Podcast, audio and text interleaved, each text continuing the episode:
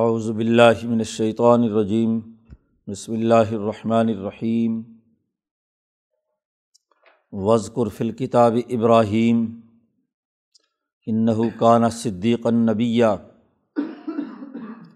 اذ قال لابیہ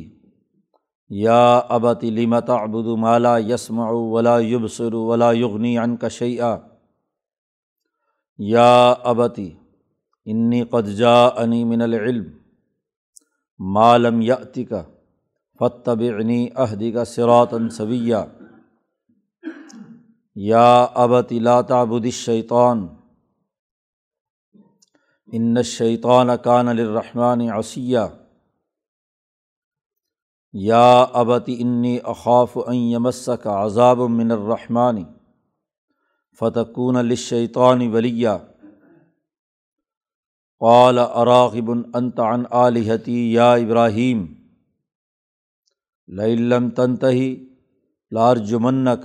واہجرنی ملیا قال سلام علیک سأستغفر لک ربی انہ کان بی حفیا واعتزلکم وما تدعون من دون اللہ وادعو ربی عسى ألا أكون بدعاء ربي شقيا فلما اعتزلهم وما يعبدون من دون الله وهبنا له إسحاق ويعقوب وكلا جعلنا نبيا ووهبنا لهم من رحمتنا وجعلنا لهم لسان صدق عليا، صدق الله العظيم۔ یہ سورۃ مریم کا رکوع ہے تیسرا۔ گزشتہ دو رکوعوں میں حضرت زکریا علیہ السلام اور یحییٰ علیہ السلام، اسی طرح مریم اور حضرت عیسیٰ علیہ السلام کا تذکرہ کیا گیا تھا، اور یہ بات واضح کی تھی کہ یہ تمام انسان ہیں، اللہ کی پیدا کی ہوئی مخلوق ہے، اور اللہ کے ساتھ ان کا رشتہ رسالت اور عبدیت کا ہے، نہ یہ کہ یہ سب کے سب خدا یا خدا کے بیٹے ہیں۔ یحییٰ علیہ السلام کی پیدائش بھی غیر معمولی حالات میں ہوئی، اور اس کو حضرت زکریا علیہ السلام نے مانگ کر، ان کے لیے دعا کر کے انہیں حاصل کیا تھا۔ اللہ ہی کے وہ محتاج تھے، اللہ سے ہی دعا مانگی، اور اللہ تبارک و تعالیٰ نے ہی یحییٰ علیہ السلام انہیں عطا کیے تھے۔ ایسے ہی مریم کا پورا واقعہ بیان کر کے حضرت عیسیٰ علیہ السلام کی پیدائش کا تذکرہ کیا کہ وہ بھی انسان ہیں، اور انہوں نے اس بات کا اعلان کیا ہے انی عبد اللہ، کہ میں اللہ کا بندہ ہوں۔ تو جو اللہ کا بندہ ہو وہ اللہ کا بیٹا یا خدا خود کیسے ہو سکتا ہے؟ اسرائیلی تحریک کے دو انبیاء کا پیچھے تذکرہ کر کے یہ بات واضح کر دی۔ اب مکے کے مشرک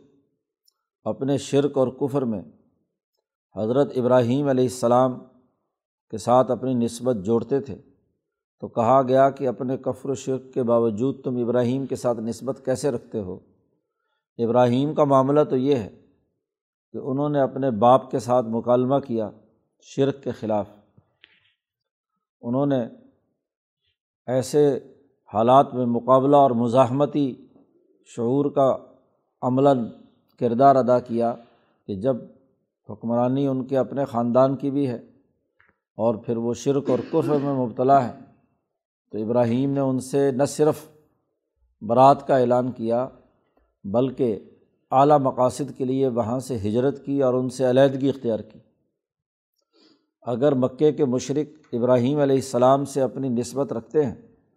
تو ایسے آباء و اجداد کی اتباع کرنی چاہیے۔ ابراہیم اور آگے اگلے رکوع میں اسماعیل کا تذکرہ آ رہا ہے، نہ یہ کہ بعد میں جو عمرو بن لحی کے زمانے سے پچھلے تین سو سال سے گمراہی کا راستہ اختیار کر لیا ہے، اس کی پیروی کی جائے۔ تو گویا کہ عیسائیوں کے جو بنیادی غلط تصورات تھے ان کا رد پچھلے رکوعوں میں کیا گیا ہے، اور یہاں مکے والوں کے جو تخیلات ابراہیم علیہ السلام کے بارے میں تھے کہ ان کے ہاتھ میں تیر پکڑا رکھے تھے کہ وہ بتوں کے نام پر تقسیم استقسام بالاظلام جسے کہتے ہیں وہ ان کے ذریعے سے کرواتے تھے۔ تو یہ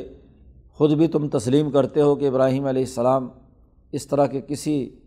کفر و شرک میں مبتلا نہیں تھے، وہ پکے موحد تھے، تو تمہیں بھی توحید کا یہ راستہ اختیار کرنا ہے۔ چنانچہ کہا گیا وذکر فی الکتاب ابراہیم، ذکر کیجئے اس کتاب میں ابراہیم کا۔ کتاب مقدس قرآن حکیم میں ابراہیم کا تذکرہ بھی ہے۔ کتاب سے مراد یا تو قرآن حکیم ہے یا لوح محفوظ ہے کہ لوح محفوظ میں ان کا پورا بایو ڈاٹا ابراہیم علیہ السلام کا موجود ہے، اسے لوگوں کے سامنے بیان کیجئے۔ انہ کان صدیقا نبیا، بے شک حضرت ابراہیم علیہ السلام انتہائی سچے بھی تھے اور نبی بھی تھے۔ صدیقیت ایک مقام ہے سچائی کا جہاں علم اور عمل کی اعلیٰ ترین شکل انبیاء کے بعد پائی جاتی ہے۔ صدیقیت تو تمام انبیاء کے اندر ہوتی ہے، اور ضروری نہیں کہ ہر صدیق جو ہے وہ نبی بھی ہو، اس لیے ساتھ ہی آگے نبیًا کہہ دیا، صدیق بھی ہیں اور نبی بھی ہیں۔ ابراہیم علیہ السلام کے بارے میں جو تصورات ان کے پائے جاتے تھے کہ بعض جگہوں پر انہوں نے، جس کا حدیث میں بھی تذکرہ آیا ہے کہ انہوں نے توریے سے کام لیا تھا، ثلاث کذبات ان کا لفظ آتا ہے، تو اس کی حقیقت بھی واضح کر دی کہ وہ حقیقت میں جھوٹ نہیں تھے، وہ اصل میں سچ ہی تھے۔ تو اس لیے صدیقیت ایک مقام ہے، ایک حالت اور کیفیت نہیں کہ وقتی طور پر آئے اور ختم ہو جائے۔ تو وہ انتہائی سچے تھے اور نبی بھی تھے۔ ان کا معاملہ کیا ہے کہ اذ قال لابیہ، انہوں نے اپنے والد گرامی سے کہا، اپنے باپ سے کہا، یا ابتی۔ عربی میں یا ابتی بہت ہی پیار اور شفقت کا، بڑے احترام کا جملہ ہے۔ باپ کو جب رسپیکٹ دیتے ہوئے بولتے ہیں تو اس وقت یا ابتی، اے میرے باپ، میرے ابا جان، لما تعبدو ما لا یسمع ولا یبصر ولا یغنی عنک شیئا، کیوں آپ عبادت کرتے ہیں اس بتوں کی جو نہ سنتے ہیں نہ دیکھتے ہیں اور نہ ہی آپ کے کسی کام آتے ہیں؟ یہ سب بے جان پتھر کے بت بنا کر تم نے رکھے ہوئے ہیں، یہ نہ تو کوئی ان کو سنائی دیتا ہے، نہ انہیں دکھائی دیتا ہے، اور نہ ہی یہ تمہارے کسی کام آتے ہیں۔ یہ تو اپنے سامنے سے مکھی نہیں اڑا سکتے، ان کے سامنے کوئی چیز رکھی جائے تو اسے بھی ہاں جی سنبھال نہیں سکتے۔ پھر وہ جو واقعہ تفصیلی آگے آ رہا ہے سورۃ الصافات میں کہ ابراہیم علیہ السلام نے اس سے پہلے وہ پورا منظرنامہ ہے کہ جس میں وہ تمام بتوں کو توڑ کر بڑے بت کے کندھے پر کلہاڑا رکھ دیا۔ تو کہا یہ تین باتیں نہیں ہیں، کم از کم وہ طاقت اور قوت جو سنتی ہو، دیکھتی ہو اور انسان کو کوئی فائدہ پہنچا سکے، آدمی اسے خدا مانے، اس کی پوجا کرے، اس کی عبادت کرے تو بات سمجھ میں آتی ہے۔ اب یہ حکمران خاندان ہے، حکومت وہاں ہے پوری، اور باقی سارے کام کر رہے ہیں، تو اپنے کان ہیں، اپنی آنکھ ہیں، اپنا کسی کو فائدہ پہنچانے کی اہلیت ہے، لیکن خود سر سر جھکا رہے ہیں اس پتھر کے سامنے جو نہ کوئی فائدہ پہنچا سکتا، نہ سنتا، نہ دیکھتا۔ تو ان کی عقل کو اپیل کی اور ان کو کہا کہ لما تعبدو، ان کی عبادت کیوں کر رہے ہیں آپ؟ دوسری بات فرمائی یا اباتی، اے میرے ابا جان، اے باپ، انی قد جاءنی من العلم، یہ بات بھی واضح کر دوں کہ میرے پاس علم آیا ہے۔ اگر آپ کے پاس اب تک نہیں تھا تو چلو کوئی بات نہیں، لیکن میرے پاس ایک علم آیا ہے، وحی آئی ہے، اللہ کا پیغام آیا ہے، اور وہ ایسا علم ہے کہ ما لم یأتک، جو آپ کے پاس نہیں ہے۔ اگر آپ کے پاس علمی برتری ہوتی تو چلو آپ کسی علم و شعور کی بنیاد پر مجھ سے بات کرتے، معاملہ یہ ہے کہ میرے پاس علم آیا ہے، مجھے علم حاصل ہوا ہے، اور آپ کے پاس وہ علم نہیں ہے۔ اس لیے آپ ایسے کریں کہ فاتبعنی، میری اتباع کریں۔ ابراہیم علیہ السلام جب وحی آتی ہے اور نبوت کے منصب پر فائز ہوتے ہیں تو اپنے والد گرامی کو دعوت دیتے ہیں کہ آپ میری اتباع کریں، تو اہدی کا صراطا سویہ، میں آپ کو بالکل سیدھے راستے پر لے کر چلوں گا۔ تین باتیں پہلے کہی ہیں کہ نہ دیکھنا نہ سننا اور نہ ہی کوئی فائدہ پہنچانا۔ جب کوئی آدمی ایسی طاقت کے پیچھے وہ اس کی غلامی کر رہا ہو، اس کی اتباع کر رہا ہو، تو اس کا مطلب یہ کہ خود اس کی اپنی اپنی سماعت اور اپنی بصارت اور اپنی صلاحیت اور استعداد میں بھی خلل پیدا ہو چکا ہے۔ وہ یا تو بالکل اندھا اور نابینا ہے، اور یا کم از کم ایسا ہے کہ جس کو نظر نہیں آتا۔ اب اگر باپ بوڑھا ہو جائے اور اسے نظر نہ آتا ہو اور سنائی نہ دیتا ہو تو پھر بیٹا یہی کہے گا نا کہ ابا جان میں جس راستے پر چل رہا ہوں میں آپ کو پکڑ کر لے جاتا ہوں، ہاں جی لاٹھی پکڑ کر۔ اسی تناظر میں یہ بات ہے کہ میرے پاس علم ہے، یعنی سمع بصر اور جو صلاحیت اور استعداد ہونی چاہیے، جس خدا کو میں پوجتا ہوں تو اس کی عبادت کے نتیجے میں میری سمع، میری بصر اور میرا میری علمی صلاحیت وہ بڑھ گئی۔ آدمی جس کی غلامی کرتا ہے اس کی صحبت کے اثرات ہوتے ہیں۔ تو میں اللہ کی عبادت کرتا ہوں تو تخلق و باخلاق اللہ، اللہ کے اخلاق میرے اندر بھی آ گئے، تو ان اخلاق کے نتیجے میں میرے پاس ایک علم آیا ہے جی، اور اس علم کی بنیاد پر میں یہ آپ سے درخواست کرتا ہوں کہ فتبعنی، آپ میری اتباع کریں، کیونکہ آپ کو خود تو کچھ نظر نہیں آ رہا، آپ کو خود تو کیا ہے دکھائی نہیں دے رہا، آپ جو ہے کسی کا کوئی فائدہ کرنے کی اہلیت سے محروم ہیں، تو آپ میری اتباع کریں، میں انشاءاللہ اہدیک صراطا سویہ، آپ کو سیدھے راستے پر لے جاؤں گا۔ تو بڑے عزت و احترام سے پہلے جو باپ کے اندر کمی تھی یا جو کمزوری آ چکی تھی اس کی نشاندہی کی، عقلی طور پر دعوت دی، اور پھر اگلی بات بتلا دی کہ میرے اندر یہ صلاحیت ہے، میں آپ کو سیدھے راستے پر لے جا کر آپ کو کیا ہے جنت میں پہنچا دوں۔ تیسری بات ایک اور درخواست پیش کی اپنے والد کے سامنے حضرت ابراہیم علیہ السلام نے، یا اباتی، اے میرے ابا جان، لا تعبد الشیطان، شیطان کی عبادت مت کیجیے، شیطان کی پوجا نہ کیجیے، وہ پتھر کے بت جو نہ سنتے نہ دیکھتے نہ فائدہ پہنچانے کی کوئی صلاحیت رکھتے، ان کی پوجا کرنا یہ شیطان کی طرح عبادت ہے۔ شیطان نے اس راستے پر لگایا ہے، کیوں کہ شیطان نے یہ دھمکی دی تھی، میرے پاس جو علم و شعور ہے، انسان جب پیدا ہوا تھا آدم تو اس وقت دھمکی دی تھی کہ میں تمہیں اغوا کروں گا اور آگے سے آؤں گا، دائیں سے بائیں سے، پیچھے سے آگے سے، تو وہ اس شیطان سے کی وہ اس نے جو تمہارا دشمن ہے اور اللہ کا بھی دشمن ہے، رحمان کا بھی دشمن ہے، تو اس شیطان کی آپ عبادت مت کیجیے۔ لا تعبد الشیطان ان الشیطان کان للرحمن عصیا، بے شک شیطان رحمان کا انتہائی نافرمان ہے۔ تو رحمان کا کانسیپٹ ان کے ہاں موجود تھا، اس لیے ان کے اوپر حجت تمام کرتے ہوئے ابراہیم علیہ السلام نے یہ بات واضح کی کہ شیطان رحمان کا مخالف ہے، نافرمان ہے۔ اس نے اس وقت اللہ کی نافرمانی کی تھی جب سجدے کا حکم ہوا آدم کو، اور اس کے بعد سے وہ راندہ درگاہ ہے، تو جس کی تم پوجا کر رہے ہو وہ تو اللہ کا مخالف ہے، اور بلکہ تمہارا اپنا مخالف بھی ہے، اس لیے شیطان کی عبادت مت کیجیے۔ چوتھی بات یہ کہی، یا اباتی انی اخاف ان یمسک عذاب من الرحمن، اے میرے ابا جان، انی اخاف، مجھے یہ ڈر ہے کہ جب تم رحمان کی مخالفت یا رحمان کا جو دشمن شیطان ہے اس کی تم غلامی اختیار کرو گے تو اس کے نتیجے میں آپ کو رحمان کی طرف سے عذاب آئے گا۔ یمسک عذاب من الرحمن، کوئی مصیبت آ جائے گی، اور فتکون للشیطان ولیہ، پھر اس مصیبت کا آخری نتیجہ یہ ہوگا کہ جو شیطان کے ساتھ حرکت ہوئی ہے، جو کچھ اس کی سزا مقرر کی گئی، راندہ درگاہ ہوا ہے، تو تم بھی اس کے دوست بن جاؤ گے، شیطان کے ساتھی بن جاؤ گے، چونکہ جو جرم کرنے والا ہے وہ اس کے ساتھ مجرموں کے ساتھ ہوتا ہے، تو شیطان نے جرم کیا، تم اس کی عبادت کرتے ہو تو کل کو شیطانی پارٹی میں شامل ہوگے، ان کے ساتھی بنو گے، تو جو عذاب شیطان پر آنا ہے وہ تم پر آئے گا۔ یہ چار باتیں بڑے ادب و احترام کے ساتھ حضرت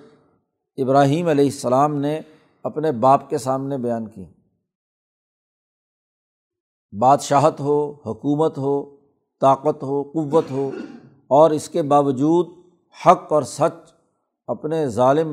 اور طاقتور باپ کے سامنے بیان کرنا، اور وہ بھی بادشاہ اور حکمران ہو، تو بڑی دلیری کی بات ہے، بڑی جرت کی بات ہے۔ ابراہیم علیہ السلام نے یہ چار باتیں کہیں تو آگے سے باپ کا جواب قرآن نے نقل کیا ہے، قال، وہ بولا۔ باپ نے مقابلے پر ابراہیم سے کہا، اراغب انت عن آلہتی یا ابراہیم، لگتا یہ ہے کہ اے ابراہیم تو میرے خداؤں کا دشمن ہو گیا ہے، تو ان سے پھر گیا ہے۔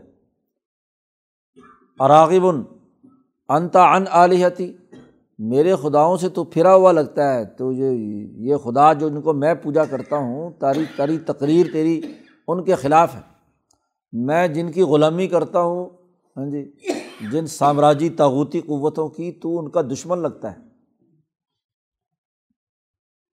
اور بڑے غصے اور شدت سے کہا، لئن لم تنتہ، اگر تو میرے خداؤں کے خلاف بات کرنے سے باز نہ آیا تو لارجمنک، میں تجھے سنسار کر دوں گا، پتھر مار مار کر قتل کروا دوں گا،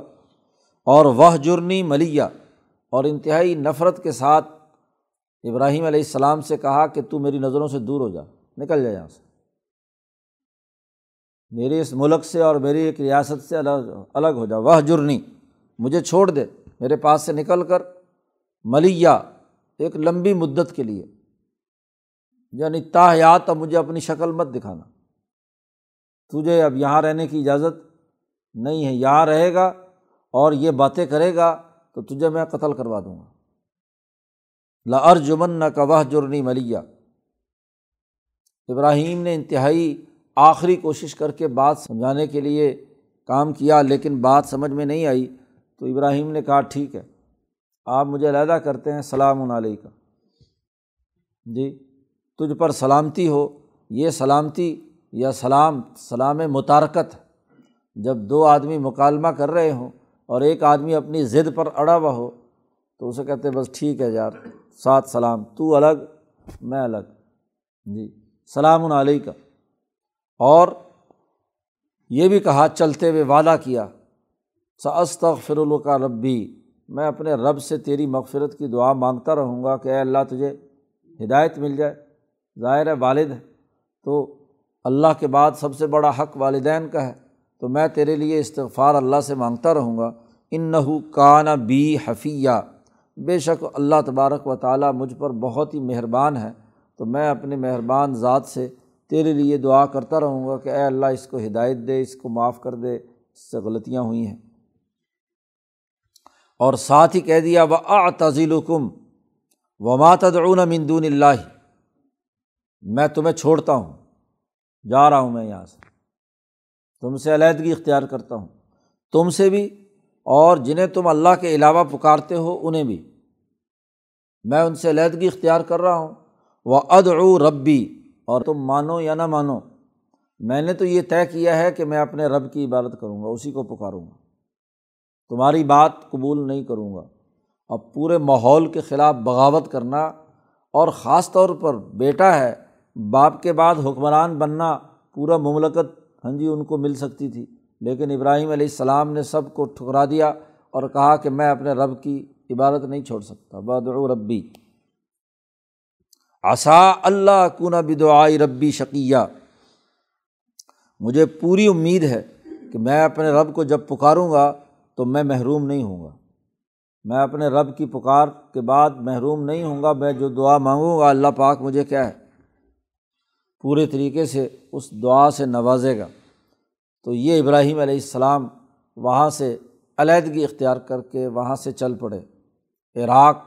جو مرکز تھا، ہاں جی ار کا علاقہ، اپنی اس حکمرانی کے دائرے سے نکل کر ہجرت کے لیے تشریف لے گئے، علاقہ چھوڑ دیا، وہ پوری کی پوری حکومت ہاں جی اسے دھتکار دیا، اور ان کے تمام بتوں کو چھوڑ دیا۔ تو مکے کے مشرکوں سے کہا جا رہا ہے کہ تم اپنے آپ کو ابراہیمی کہتے ہو، تو ابراہیم کا تو طرز فکر و عمل یہ رہا ہے، انہوں نے تو اپنے باپ کے سامنے واضح طور پر بھی اعلان کیا، اور پھر اس کے ساتھ ساتھ یہ بھی کہ وہ علاقہ ہی چھوڑ دیا، ہجرت کی صرف اور صرف اللہ کی پکار کے لیے، توحید کے لیے، تو وہ تو پکے موحد تھے۔ اب یہاں چونکہ وعدہ کر چکے تھے باپ سے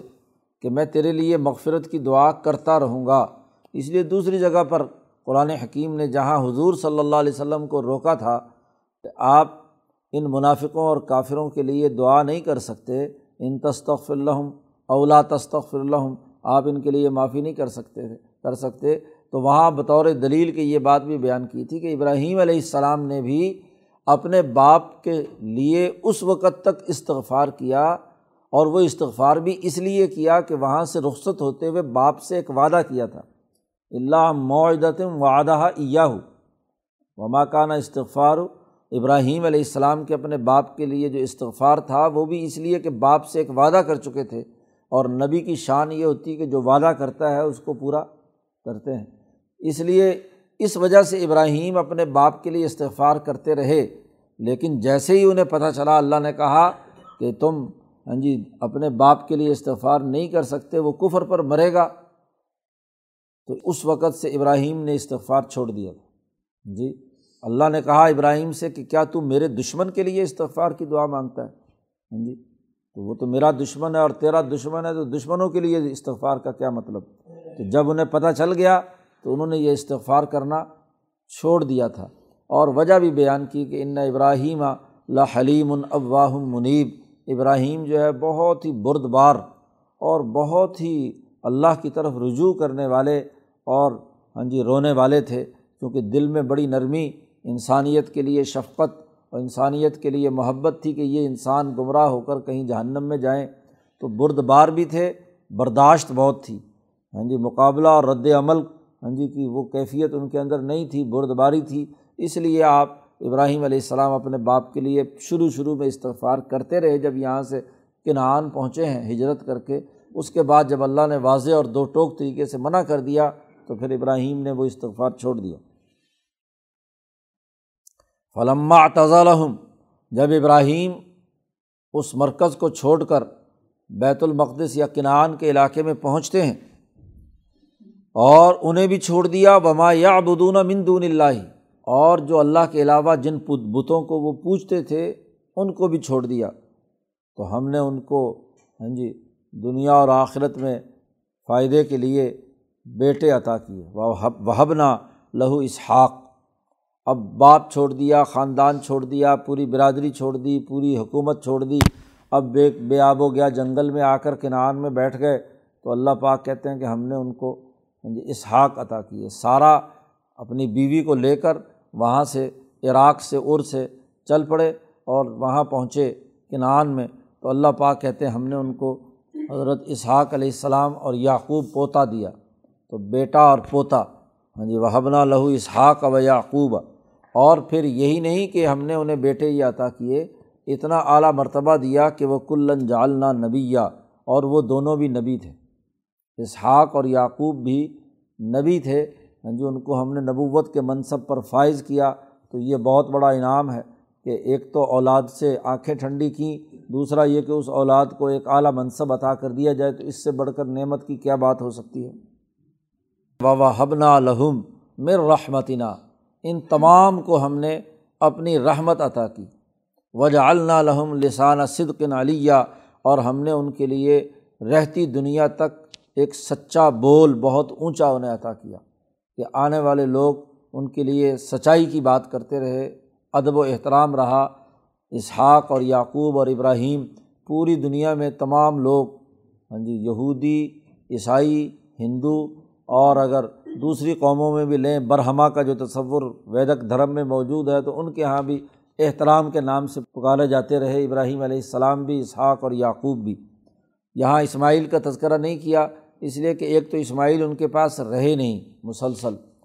اسماعیل جیسے ہی پیدا ہوتے ہیں کچھ دنوں کے بعد ہی ان کو لے کر ہاں جی وہاں بیت اللہ الحرام میں چھوڑ گئے، اور پھر ان کا آگے مستقل وذکر فی الکتاب اسماعیل سے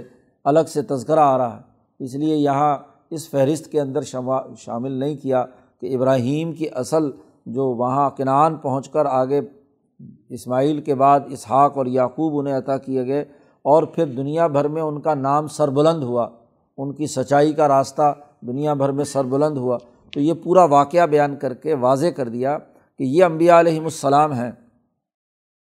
جنہوں نے اعلیٰ مقاصد کے لیے ہجرت کی، اور اللہ کی وحدانیت اور اللہ کے ساتھ اپنے سچے تعلق کے لیے کردار ادا کیا۔ اللہ تعالیٰ قرآن حکیم کو سمجھنے اور اس پر عمل کرنے کی توفیق عطا فرمائے۔ اللہم صل۔